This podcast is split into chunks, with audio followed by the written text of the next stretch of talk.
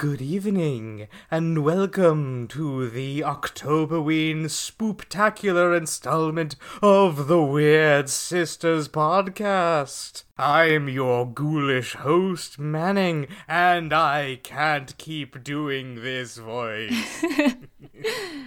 Joining me is Liz. Greetings. Danny was not able to make it to the session, but hopefully will be able to send us some audio clips that we will incorporate seamlessly into the final edit. That's the goal.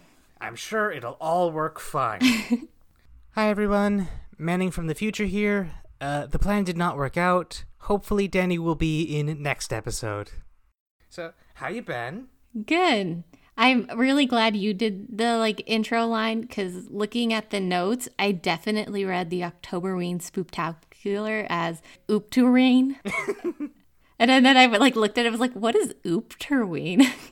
Our book this month is The Demonic Tale of Faust. Eric, any first thoughts before we dive in? I feel like I should say as a disclaimer that I have never read Faust, but I did read the Wikipedia article in preparation for the podcast. So that's my background on it. With that, let us inscribe a circle of runes to summon the secret extra sister for the trivia section.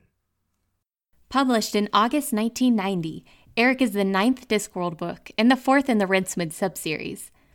As indicated by the full title, the word Faust crossed out and replaced with Eric, it parodies the concept of selling your soul to the devil, with additional references to the Inferno book of Dante's Divine Comedy, Greek myths about the underworld, the Iliad and the Odyssey, and a brief allusion to the Lost World literary subgenre. Eric has been published in four languages across its various editions. The list of its publications includes The Illustrated Eric from 2010, which features additional artwork from Josh Kirby, legendary fantasy artist whose work includes the covers for many of the Discworld books. This book was also part of the 2011 Gollancz 50th Anniversary Fantasy Collection, which celebrates some of the publishing company's most beloved works, such as Do Androids Dream of Electric Sheep and The Name of the Wind. In 2013, BBC Radio 4 broadcast an audio version as adapted by Robin Brooks and directed by Jonquil Panting. Mark Heap, who starred in that production as Rincewind, played Aziraphale in the 2014 radio adaptation of Good Omens. We begin following the events of Sourcery with the inept wizard Rincewind trapped in the dungeon dimensions. Against all odds, Rincewind is snatched back to the disc by the demonologist Eric Thursley, who is nearly 14 years old. As somebody who works in a school I think Eric is very typical of any 14 year old, which means that it's a little exasperating sometimes. As much as Eric is an insufferable brat at the start, mm-hmm. I'm basically willing to chalk that up to him being 13. Yeah. Who among us can say that they wouldn't smack a version of ourselves at that age? Mm-hmm. But I've got some deeper problems that I'll want to discuss at the end. Yeah, I can definitely have an idea of where what those will be. Believing Rincewind to be a demon, Eric demands that the wizard grant him three wishes. One, to be ruler of the world. Two, to meet the most beautiful woman in history. And three, to live forever. Being utterly incapable of even basic magic, Rincewind doesn't believe this is going to happen. But, with a snap of his fingers, Rincewind seems to grant Eric's first wish. Meanwhile, in Pandemonium, the capital city of hell, the demon king Astfgl is furious. He had handpicked the ideal demon for Eric to summon, the Duke Vassenego, and now somebody with too many vowels in his name has swooped in to mess it all up. How'd you say it? Astfgl? It's the sound you make when you get your sexual organs trapped in something. Astfgl! Okay, key smash of a name. He I think I found him to be a more comedic character than maybe he's necessarily intended to be sometimes. And I think I want to save my vision for him until we get to the uh, casting call section. But it's like, it feels pretty brilliant in my mind, at least. The Deuce of Vassenego, he feels like a very important character in the book, like in a broad sense. But I think he's only in it like a couple times. Basically, just at the end. Yeah, like he's mentioned the beginning and then there's the scene at the end which we'll get to, but And I like didn't realize that he was going to be like any really sort of character in the book other than just like, oh yeah, you know that guy, and that that's it. Something to note: this book came out about three months after Good Omens, so clearly Terry Pratchett had hell on his mind a lot. King Astragal is basically an alternate version of Crowley, one who never went native living among humans, but instead worked his way down the corporate ladder. It's a neat idea and a solid demonstration of the fact that Good Omens was way better with Crowley as a disrespected field operative. Mm-hmm. so, Eric's first wish was to be ruler of the world. In granting this, Rincewind brings them to the rainforests of Klatch, where they are welcomed by the Tezuman Empire. We haven't really talked about Klatch or any of the geography of the Discworld in depth, because for the most part it's vague and not really necessary. Basically, Klatch exists to be the foreign lands to the more England esque continent where Ankh-Morpork sits.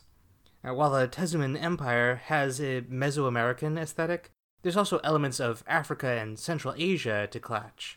Mm-hmm. It's basically just somewhere else. Yeah, and in Guards Guards, they reference for they say what is it? Forgive my Klatchian. They say it multiple times, and they reference it like Klatch is both a place that's like similar to Mexico and similar to France. So it's just basically a catch-all for anywhere else. Since Eric is now the ruler of the world, that means he gets blamed for all the world's problems. And the Tezumen are going to state their grievances via a sternly worded sacrifice, specifically a human sacrifice of Eric, Rincewind, and the explorer, Ponce de Quirm. Pretty explicitly a parody of Juan Ponce de Leon, notable Spanish explorer who was on the same mission as Ponce de Quirm to find the Fountain of Youth. We were just talking about Klatch, and now's a good chance to talk about Quirm, which is basically the stand in for continental Europe.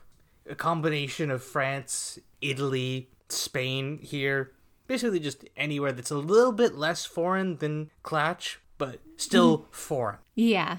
It is mentioned that the Tezumen are acting in accordance with the principles of their god, Quetzalcoatl. King Astragal recognizes the name as a lower ranking demon, and reprimands that demon for acting without orders and depriving Hell of the Tezuman Empire's true potential for evil influence. Quetzalcoatl materializes during the sacrificial ceremony to get the Tezumen to spare the humans.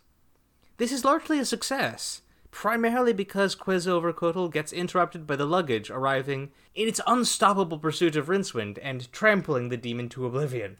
There's a scene where I think it's just Rincewind and Ponce de Quirm where they're standing in front of this massive and magnificent and terrifying statue of Quetzalcoatl. And then Quetzalcoatl is only actually like a foot tall. so, with the theology of the Tezumen radically adjusted, and as Ponce de Quirm returns to his mission to find the Fountain of Youth, Eric's thoughts turn back to his second wish to meet the most beautiful woman in history. With another snap of Rincewind's fingers, they are transported back in time to the Tsortian War. There they meet Lavaeolus, the tired yet sensible strategist responsible for the famous wooden horse tactic. This being a reference back to pyramids and the whole thing of Tsort and Ephebe there. Yeah, and as somebody who's never really read like any Greek mythology and especially never read the Odyssey or the Iliad or any sort of thing, it was still very easy to identify what parts were referencing that in this section, which I can appreciate because it helps make me feel like I'm not so lost when this these kinds of things come up. Definitely. Any good parody is mm-hmm. able to be understood and enjoyed without being specifically familiar with the exact things it's referencing. Yeah, for sure. It does help that mm-hmm. the Iliad and the Odyssey are like definitive works of the Western literary tradition. Yeah. And like so much stuff references them. Something that I forgot to bring up during the pyramids thing. I do appreciate that the Discworld version of the whole wooden horse gambit was that it was a distraction so that the Ephebian army could sneak in round the back. Mm-hmm. that's just uh, that's a solid gag. Yeah. And isn't it, and maybe I'm remembering this wrong, but isn't it in this book, Eric and Rincewind appear inside the horse when they like pop into this world and then they climb out of the horse and that's their first greeting to this? Yes, they do. There's later reference to some of the events of the Odyssey. Lavaeolus is a direct parody of Odysseus, For sure. And I do appreciate his character as kind of this like very sensible but a little bit worn kind of character. And he feels very relatable as and he's like I just don't want to keep fighting for ages and ages and ages. I just want to go home. Good luck with that. Yeah. Which factors into the next scene. As Rincewind and Eric join Lavaeolus as he takes a secret tunnel into the main citadel of Tsort, they meet Eleanor, whose legendary beauty has been diminished over 10 years mm-hmm. and giving birth to several children. It's a shame that Eleanor doesn't have much dialogue. Yeah, for sure. Because I think she would have been a very interesting character, especially considering she was the most beautiful woman in the world, according to like the rumors, and how maybe that affected her or how that affects her relationship with other people. And especially now that she's not just like some like lithe, pretty 20 something like Instagram model looking girl. Like she's a grown woman with a family. In the previous section, it got buried a little bit, but this is as good a place as any to talk about. The point of these scenes is to demonstrate to Eric that his wishes are bad, basically, infantile. Yeah. And part of that is that he's has this idea in his mind of what a beautiful woman looks like. And he, a 13 year old kid doesn't actually know. No. And especially with something like beauty that is so subjective, and especially subjective throughout time. Absolutely. But also, just like a 13 year old boy doesn't actually want to have sex, to put it bluntly. Yeah. He wants the idea of like the status and to fit in, and that uh, achievement would provide. It's really about the fantasy of it. And this section is about peeling back the layers on that fantasy to a little bit of reality. It sort of starts going in that direction, but doesn't really follow through. Yeah. And that's, I think, frustrating. I also wish that, like, Rincewind's, like, speculation about what Eleanor has been dealing with, like, I wish that she had just said that. Yeah, especially because there's she's like the closest thing we get to a female character, and she's in one scene Yep. and has like two lines of dialogue, maybe. Yep. So, Lavaeolus, having figured out that Rincewind is from the future, asks if he, Lavaeolus, gets home okay. Rincewind, worried about altering history, makes the factually correct statement that there are legends about Lavaeolus arriving home, which the strategist does not think to question. Oops. So, now it's time for Eric's third wish to live forever. With another snap of Rincewind's fingers, they are transported to before the beginning of time and meet the creator of their universe, a doddering old man who complains incessantly about the state of the universe making business. mm-hmm. Gotta say, this is probably my favorite scene. Yeah. it feels very much like somebody you meet who's like really into making like models of something. They care so much about the like tiny itsy bitsy details that when you look at it from afar, it's like not really much of anything. I was thinking like a model train set where it's like, it is very impressive, but you just sort of go like, neat. Yeah. Vaguely disappointing to them that you don't get it. At least the creator gets a real kick out of designing snowflakes and such. Uh, I didn't include the creator in the casting call section because there are only two real options for this character. Option one, someone who can do a spot on Terry Pratchett impression. Option two, Neil Gaiman. Yeah, I think that's appropriate in either case. As the creator leaves to get started on the next universe, Rincewind and Eric realize the implications of Eric's third wish. Living forever means that Eric has to survive the entire lifespan of the universe, starting at the very beginning. Which is a neat twist on the whole, like, cursed immortality angle. Yeah, for sure. It very much feels like wishing on a genie lamp. It's like your wording is very important, it turns out. But, uh, like, it's also explicitly the way that wishes work on Discworld. Whoever's granting them has to make certain that the person gets exactly what they asked for and mm-hmm. exactly what they did not want. Which also really works for this whole idea of Eric realizing that the things he wants are not things he really should want. Rather than wait thousands of years for the first civilizations to form, Rincewind comes up with a plan. If Eric remakes the summoning circle to work in reverse, then they can use that to unsummon themselves to someplace else. Unfortunately, it sends the two of them to hell. So, you know, mixed success. Yeah.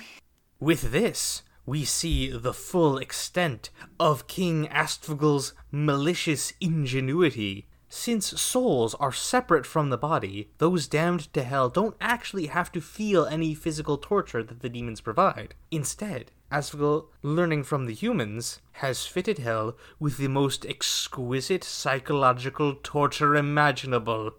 A two star hotel and business conference. I need big, like, stadium lights waving in the air. I don't know, maybe some subpar fireworks.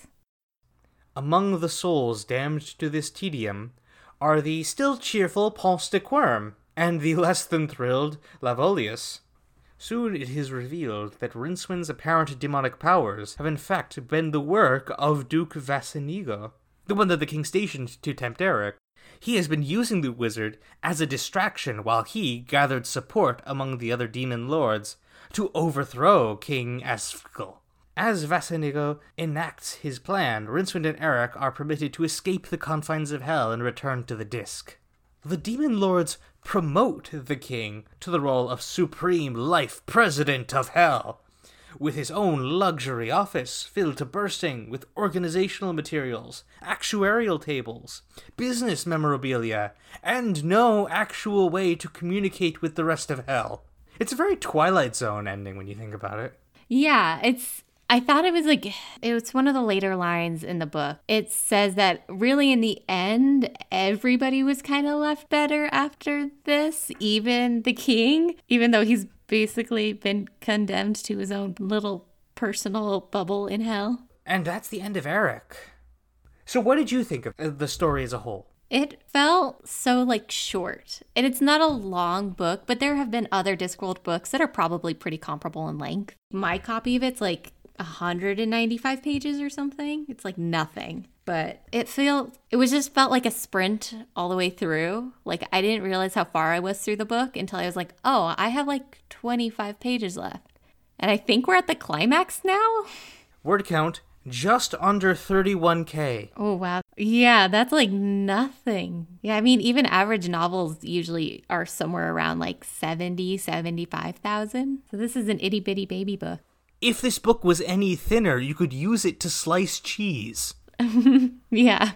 Did you enjoy it? I I like I did. It was fun, but it wasn't I don't think like anything super impactful like a lot of the other books have been, and I don't think it touches on some of the like deeper ideas or maybe more interesting concepts like some of the other books do. What are your feelings on it? Well, you know I love the Discworld series, and it breaks my heart to be negative, but honestly, this feels like a rough draft. Mm-hmm. Couple things. The first thing I want to bring up is the blurb on the back cover, which describes Eric the character as a demonology hacker. Now, to me, that implies a way more interesting story where demons are technology, sort of like the imp in Twoflower's Camera. Yeah, that was a really cool idea. Oh, I feel like we were cheated out of something here. I expect a running gag about demons getting more powerful when they interlock their goat horns because something something ram. but aside from Eric's book, Maleficarum Sumpta Diabolicite Ocularis Singularum, aka MS DOS, like there's barely anything technology wise. Yeah. I didn't put that together about the book's name. That's a subtle one. Yeah, it feels like the base level was laid for something along the lines of demons being akin to technology, which would have been a really funny idea, I think, in Pratchett's hands. And that's like it. Those references are what that idea is in this. Maybe it just didn't fit in the structure and like world of Discworld, but I was imagining a bit more cyberpunk almost. Like maybe a huge corporate entity mm-hmm. that is using demons as advanced software. Just didn't quite make it into this one. My second gripe is that the book, even as it is, just fizzles out at the end. Yeah. Like, structurally, it feels a little weak. If you'll indulge me, were I the editor, my notes would be I think we're missing two important scenes. One at the climax, where Erica is tempted with the ideal versions of his original wishes, but refuses them in favor of protecting Rincewind and the others. And then another scene at the very end where we see how much Eric has grown as a person and how he'll take these lessons through to the rest of his life. that's the natural curve of the story arc to me. Mm-hmm. A coming of age tale about giving up the fantasy of getting everything you want for free and instead learning to be mindful of others and willing to put in the work. Yeah, because especially like I'm to some degree okay in comedies if characters don't have like a terribly like defined and excellent character arc because that's not always necessarily the point of comedies but it definitely feels like it was an easy thing to do in this. Because like even with that scene with Lavaeolus and Rincewind when he's asking him if he's gonna get a home okay, that could have been a really like poignant scene about how sometimes you have to do things that maybe you don't necessarily want to do because there are bigger consequences if you don't. Yeah, and also like the scene with President Asphodel being imprisoned, like that was the correct scene to end on, but it was the end of the subplot. The actual plot just doesn't conclude. Yeah. And I definitely think there are like moments where we can see where Rincewind is kind of supposed to be a mentor for Eric, like somebody Eric can really look up to. And especially because Eric's family is not really mentioned, though the fact that he's gotten all of his like demonology stuff from his granddad kind of maybe th- makes me think that he probably doesn't have siblings and his parents might not have been around a lot. So he kind of had to keep himself entertained with the stuff he found in their attic. Well, of all the words of mice and men, the cruelest are it might have been. Ending on more of a high note, I really appreciate one throwaway line the king has about wars killing innocent people before hell has a chance to corrupt them. Mm-hmm.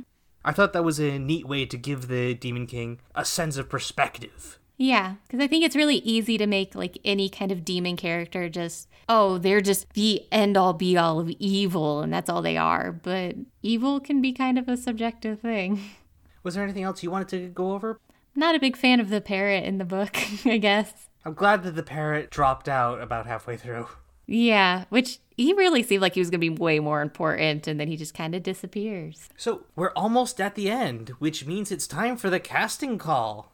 Each month, I reach out to the fans through our social media and ask them to suggest actors we would cast in a hypothetical adaptation of this story, and my co hosts pick out their favorites we have like a fairly concise cast. Like there are a lot of people who pop in and out, but like Eleanor, they don't get a lot of like screen time per se. So who is your pick to play Eric? I'm probably gonna butcher this name a little bit, but I think I have to pick Gaetano Mazzarato. Uh, he's the curly haired kid from Stranger Things. I feel like he just has a very charming personality that might help offset some of the early unpleasantness of Eric. So for Asphodel, I think I have to go with Mark Sheppard. I don't really know anything he's been in. He was Crowley in Supernatural. Oh, yeah. Okay. It's basically just him doing Crowley again. Okay, yeah. Cool. I'm all right with that because my idea of him is like a stereotypical kind of like devil costume. I want him to just be wearing like a red bodysuit with like a little like headband with horns on it and carrying like a plastic pitchfork.